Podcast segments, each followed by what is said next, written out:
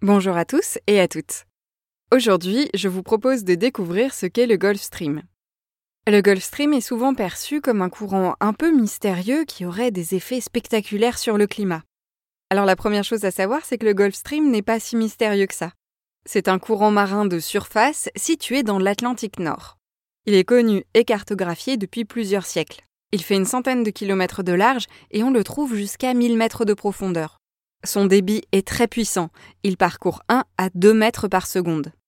Le Gulf Stream prend sa source dans la mer des Caraïbes et le golfe du Mexique. Ces eaux chaudes remontent ensuite la côte est des États-Unis du sud vers le nord. Ce courant est en fait mis en marche par les vents d'ouest et les alizés, eux-mêmes dus à la rotation de la Terre.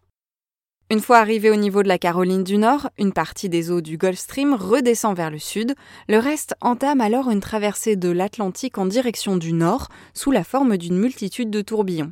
Ces tourbillons vont ensuite prendre trois routes différentes. Une partie va vers le Groenland, une autre vers le Royaume-Uni et une dernière vers le sud du Portugal.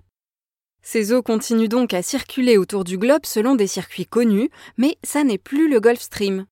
Ce dernier fait partie d'un système de courant bien plus large qui transporte l'eau tout autour de la Terre, un système composé des courants de surface et des courants profonds. Comme tous les courants, le Gulf Stream permet au plancton et aux larves de poissons de se déplacer facilement et de trouver de nouveaux lieux de vie marine. Par contre, il n'est pas responsable du fait que les températures sont plus douces en Europe sur les mêmes latitudes. S'il fait meilleur à Bordeaux qu'à Montréal, c'est dû avant tout aux situations géographiques très différentes de l'Amérique du Nord et de l'Europe.